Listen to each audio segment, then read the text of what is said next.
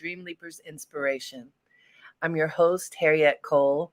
So very happy to be with you today. Thank you, thank you, thank you for joining me for this half hour or so when we fill our cup. This is a time when we come together, like minded folks who want to drink in the positive, to breathe it in, to let it fill our beings so that we can then go out and do all that we need to do to live our lives with joy, with peace, with conviction, and with inspiration. You know, I spent the past week or so super busy. You know, the fall season is beginning, although it's not truly fall yet, but it, the weather's changing a little bit. But after Labor Day, we seem to get busy in different ways, don't you think? Um, it's it's just the time when things rev up. You know, th- there's a lot more busyness than I had, or at least in a different way than I had in the summer. So I wonder if that's true for you too. For me, it was Fashion Week. Um, so while I don't do as many shows as I normally do, I was busy out and about going, uh, connecting with other people, seeing other people's creativity. And one of the things that occurred, because this was a very social period for me in the past week or so, and honestly, even before that, um, was people ask, Well, what are you working on? What are you doing? Uh, what are you doing now? And I wonder if that's true for you. Do you have people asking you a lot? What are you doing? What are you up to? Uh, it used to be, especially if they're people you don't know, um, as, as you're meeting people, people would ask, Well, what do you do? And that question I have found rubs a lot of people the wrong way. Well, what does it matter? What do I do? And what does that mean? Because often it means, what is your job? But is that really what you want to talk about?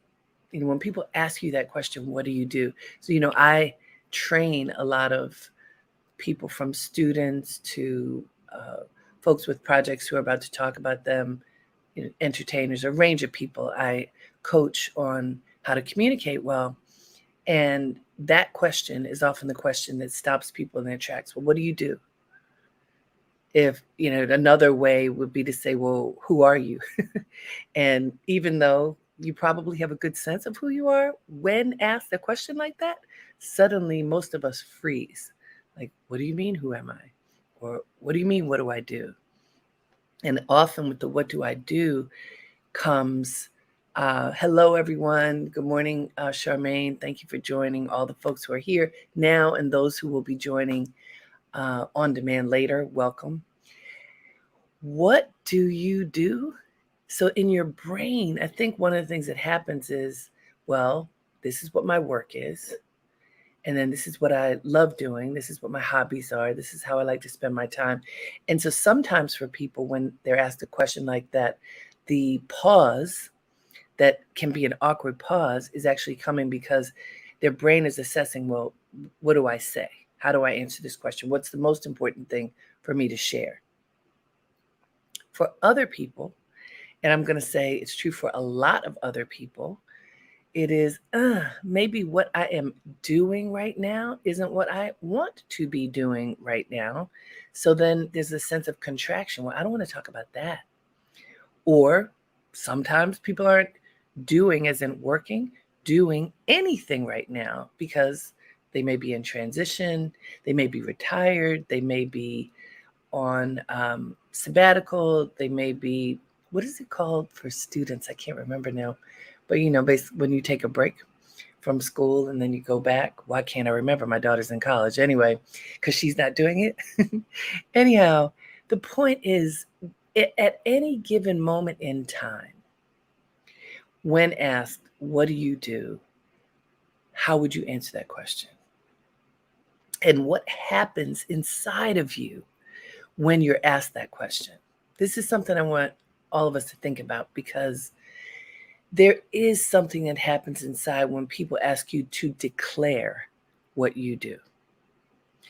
And depending upon where you are in your trajectory, for many people, it's an awkward moment and they're not sure what to say. So that's the what do you do? Then the other, what I started off saying was a lot of times in recent days, I've been asked, well, what are you working on? What excites you? What are you doing that excites you? I love that question because it sets you up for something positive. What are you doing that excites you? When I was asked that question um, mid August, it was right after my daughter went uh, to school for her second year in college. And I was like, my daughter. And what's happening for her? And for those of you with children, often your children are at the top of your list of what excites you. And I talked about that. And then because that the person was really not asking me about her. And then I thought of one of the projects that I'm working on and I mentioned that. But the first thing was my my daughter and I talked about her. And it was with authentic joy. And then because I knew that's not what the person was asking about, I pivoted to something else that I'm working on that I felt this was the right time to share with this particular person. I want you to think about how you answer that question. What excites you? What are you interested in? What are you doing that makes you happy? What what are you doing in your life in your world right now that brings you joy? If you had to answer that question right now, which is different very, very different from what do you do? If you had to answer the question, what excites you now? What are you working on that makes you happy? How would you answer it? And by the way, whatever question you are asked as you're out and about meeting people, seeing people you've known for a long time, reconnecting, and people say, Well, what are you up to now? What are you doing? You can you can put their question through your filter of what excites you and share that. And so you don't have to answer the exact question that someone has brought to you. You can answer the question that you feel you want to answer. You can put out into the world whatever it is that's on your heart on your soul that you want to share because there could be lots of things on your heart and your soul. Some that are to be private for now some that you may never want to share but some that you want to put out into the world and you know spread like like the bees spread pollen. What is it about you that you want to share? Now how did i come to this? Because today's focus is not on that question what excites you and yet, in a way, it, it, it fits in. Today's focus is make a plan. And why is that important? Well, if you look up quotes about making a plan, you will find hundreds of people sharing why it is important to plan your day, plan your life, even though things change, but just so you have a focus, so you're not sort of you know, wavering in the wind, blowing here and there, doing whatever other people want you to do, not standing in the fullness of you. It's really important to make a plan. And how it connects to what I was just describing is a lot of people that I've talked to, and this has happened to me at different points over my life, and I'm sure it'll happen again, are in the moment of big question mark. What am I supposed to do now? Like I said, we are transitioning into a new season. People are getting invigorated, you know, uh, determining next. You know, the year is coming to an end. How am I closing out this year? What am I going to do in the next year? How am I ordering my steps? And and where am I right now? And the where am I right now for a lot of people is stuck. I'm not trying to bring anybody down. I'm just telling the truth.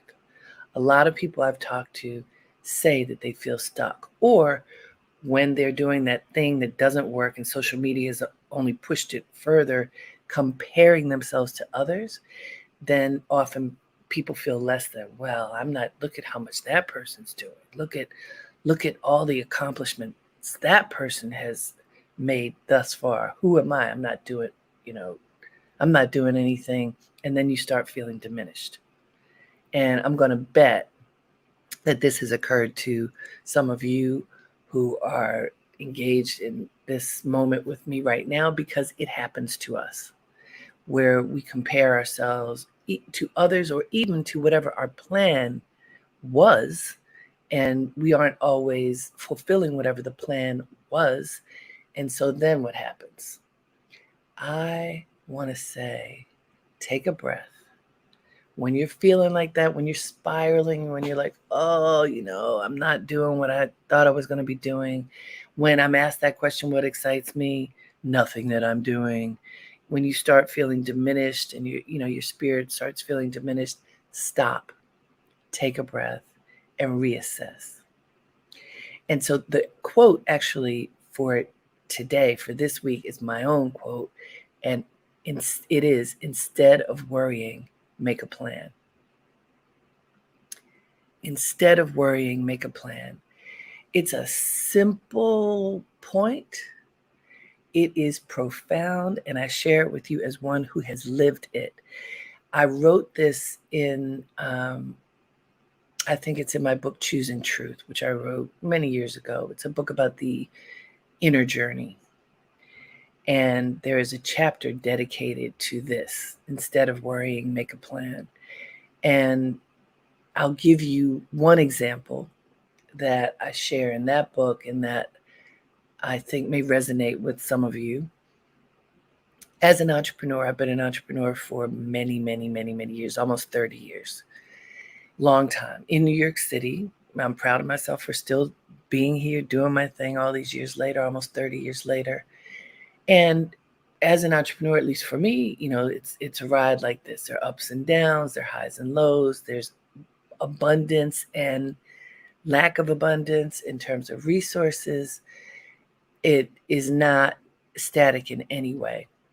And there was a point some years ago when it, it was around this time, by the way. Maybe that's why it came to me because this this quote, instead of wearing make a plan, came to me this morning as I was preparing uh, to be with you for this broadcast. And it's towards the end of the year, kind of planning for next year, assessing what this current year has been like and and realigning and two of my biggest contracts that particular year were naturally coming to a close it wasn't the end of a bad relationship it was just they were contracts the, that was when they were naturally going to end they were ending at about the same time and i had not replaced those contracts yet so while there were others these were the big ones and I felt myself internally going into a panic. Like, what am I going to do? I have my staff, I have my family, blah, blah. You know, the list of things that are my responsibilities. And the more I felt contracted about this, the more literally my shoulders kind of crunched down and I started looking down. And I realized that I was kind of folding in on myself as opposed to thinking creatively. And, you know, how I position myself is as a creative person. I have been forever. I've produced all kinds of creative projects and books and events and, you know, on and on and on. None of that was in my head at this moment. And as I sat there, two things happened. One, I sort of was slumped over and I did not allow myself to stay there. And I started asking myself, what are you good at? Remind yourself, Harriette, what are you good at? What can you do? What have you done? What makes you happy?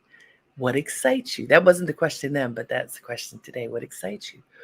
What what can you do? What can you do right now? And as I had that thought, as I was slumped over, literally, eyes closed, I remembered one of the things I do well, my first love, is writing. So I said, Oh, I should write a book. Now, that could sound like a crazy idea, but at, by that point, I think I had written about four books. I'd published about four books. So I knew it was something that I could do successfully because I'd done it successfully, including having a bestseller. And so I said, okay, now it's time for me to create at least a book proposal and try to figure out, you know, what should a book be if I'm going to write a book? What can it be? And I decided that I would spend time working on crafting ideas for a book. And, and, and this is the big and, because this was a sort of out of the blue thing that was obvious, but only when I opened my eyes. So, literally, I told you I was slumped down. I looked down. When I opened my eyes, I noticed something I was doing that I hadn't even paid attention to really because I had started a few years earlier, maybe two years earlier, crocheting. Every summer, my family and I go out to Sag Harbor, and my daughter was young. So this is mm, probably 10 years ago. This, this whole story emerged about 10 years ago. And I taught my daughter how to crochet. It was something we could do. The house that we were staying in had no television when you got a little kid, you got to figure out something. So teaching her. And then I really got into it and I had just been crocheting and crocheting and making all of these things and getting into unusual fibers and just having a lot of fun. And almost it was uh, automatic. I was doing this while I was working. And I looked down and I was making something and I said, ah, why don't I sell some of these things? Because at this point, I've made a ton of items and they were really beautiful and unusual. And so, as a meditator, I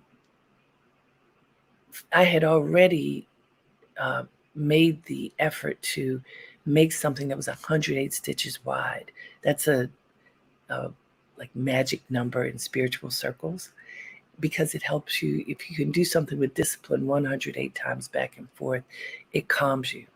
I ended up naming this line 108 Stitches for about 10 years. Not only did I make these things, but I sold them. I did Lincoln Center, Crafts Fair, I did crafts fairs around the country. I mean, it became an enterprise that I started because I looked down, you know, what am I good at? What am I doing? And literally, I was doing something that I could offer to the world. And perhaps some of you have seen those works. I don't do it now, it's on pause. It was intense. My friends joke with me, Do you crochet in your sleep? It almost felt like it. But not only did this bring me joy, it brought me resources. So I worked on a book and I created this accessories line that had about a 10 year run. Who knew? I did those two things instead of going and hibernating in my room and crying and feeling sorry for myself and, you know, not knowing what to do in order to have the resources necessary. So I told you that long story not to say, oh, look what I did. It's not that. It's to say to you, what can you do?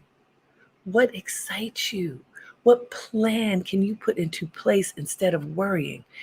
Instead of worrying, make a plan. I promise you it works.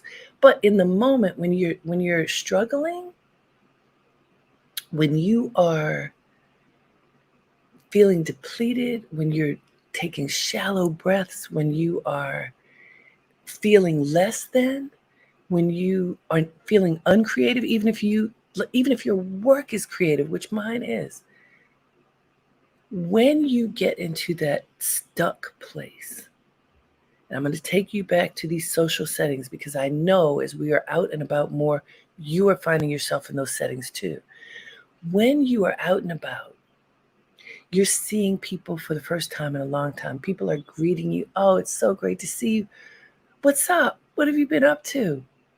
What are you doing, Charmaine? What are you doing, Lori? You know, those of you who are joining me right now, what what are you up to? Ask yourself, filter that question through your question. What excites you? What excites me right now?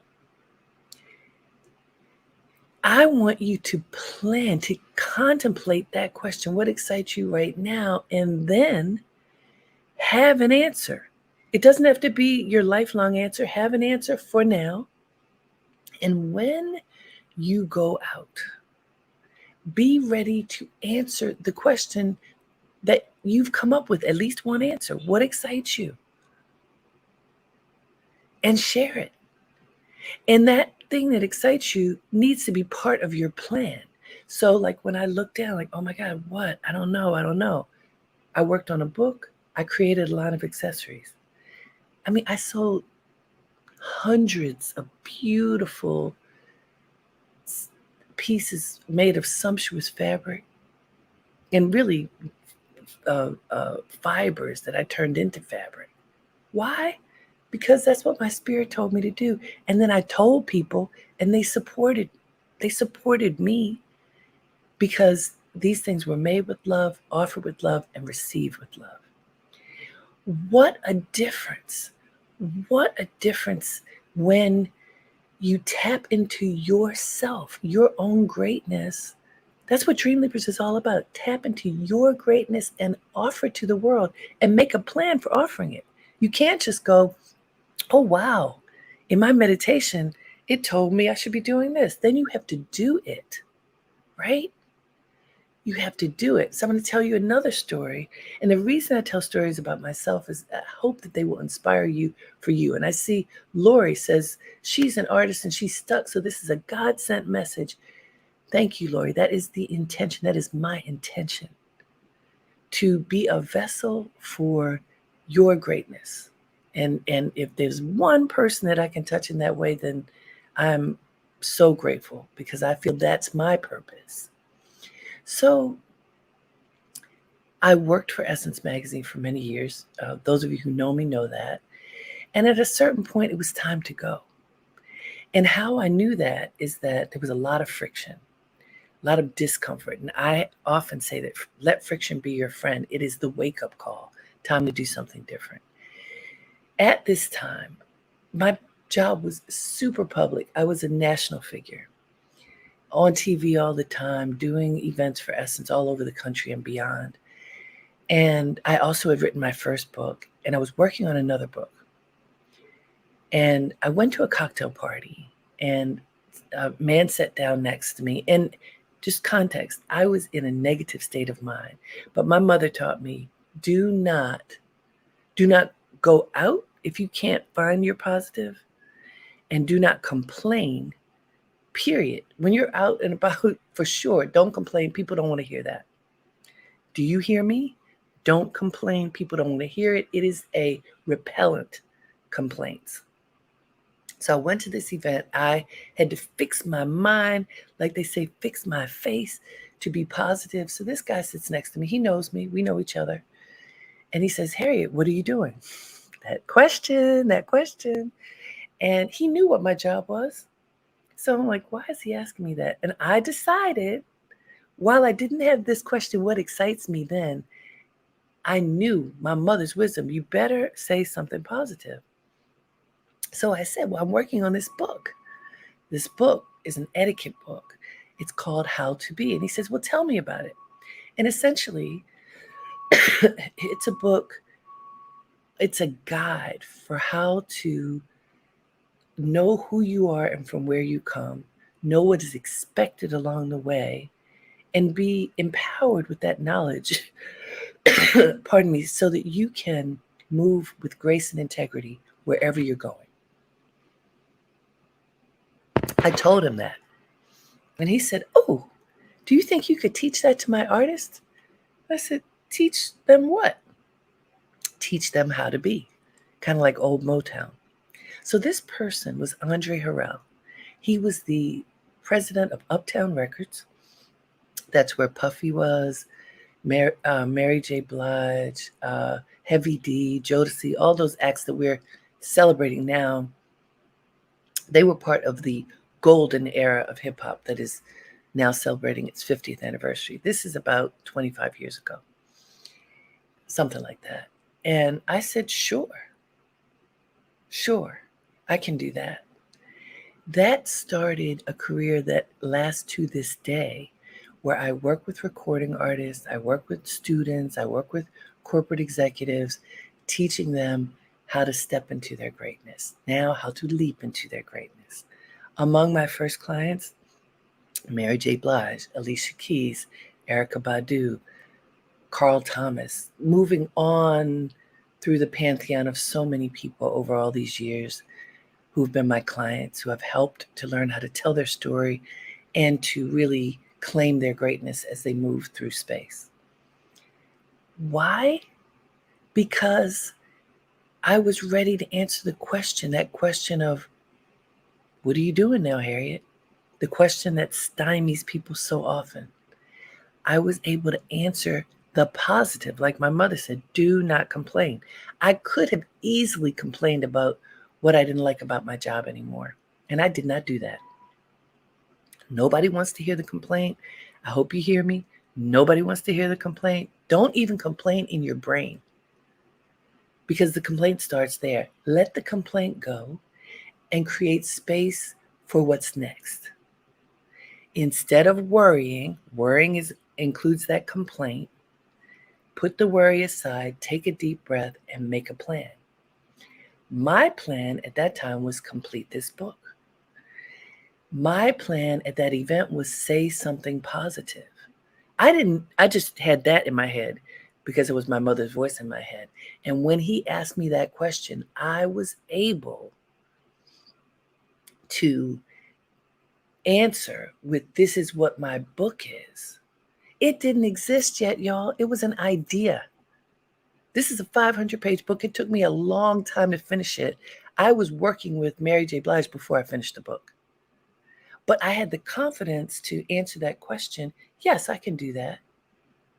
And that has built my business. The answer to that question, yes. Not complaining, making a plan. And then I had to make a curriculum to work with these people. Partly it was innate, partly it was all of my years of training from my parents on how to do things appropriately. Partly it was my experience uh, at Essence and traveling around the world and being with all kinds of people. It was everything that built my confidence to say, I can do this. I made a plan, I executed the plan, and I continue to execute this plan. I hope you're hearing me. Wipe the worry away, wipe the complaints away, let them go. Breathe them out of your being. And you can't just sit there and do nothing. You must put your stake in the ground for something. What are you going to do next? And even if, like, let's say you have a job that is a perfectly fine job and you want to do something more. Well, which your stake in the ground for that more? Many people are not entrepreneurs. I'm in no way suggesting that's what you need to be. I am saying whatever you need to be, whatever you need to do for you, do it. Make a plan and make it happen. Make a plan and schedule it in. That creative idea that says, wow, yeah, I should do this, like 108 stitches for me. I then had to figure out how can I, what is the line going to be? How am I going to sell it? How am I going to tell people about it? It was a whole thing. It wasn't, oh, this is great. I'm going to do this now. Instead of worrying, friends, make a plan make a plan that has there's the big picture and then there are the little steps that lead to the completion and those are the things that are important inspiration often comes with a big idea in order to manifest the inspiration you have to figure out the little steps that you can check off your list that get you to your goal. This is essential. Without this, you've just got a big idea. Oh, like, oh, I'm going to write a book. I tell people all the time work on it an hour every day. If you don't, you probably won't get that book done. What is it in your heart? What excites you? Answer that question. Go deep inside. What excites you? What can you declare? You can say out loud what excites you that you want to share with other people. Because when you share it out loud, you are able to begin the manifestation. If you don't tell anybody, chances are it is a seed that is unwatered, it dies. Plant the seed. Figure out the answer to the question what excites you? When you're out and about and people ask you about yourself, answer the what do you do? What are you doing now with what excites you? Even if it's something that's in the future, like my book, it I had a contract, but it didn't exist yet. I talked it into existence and it ended up helping to launch my business. What is it that excites you?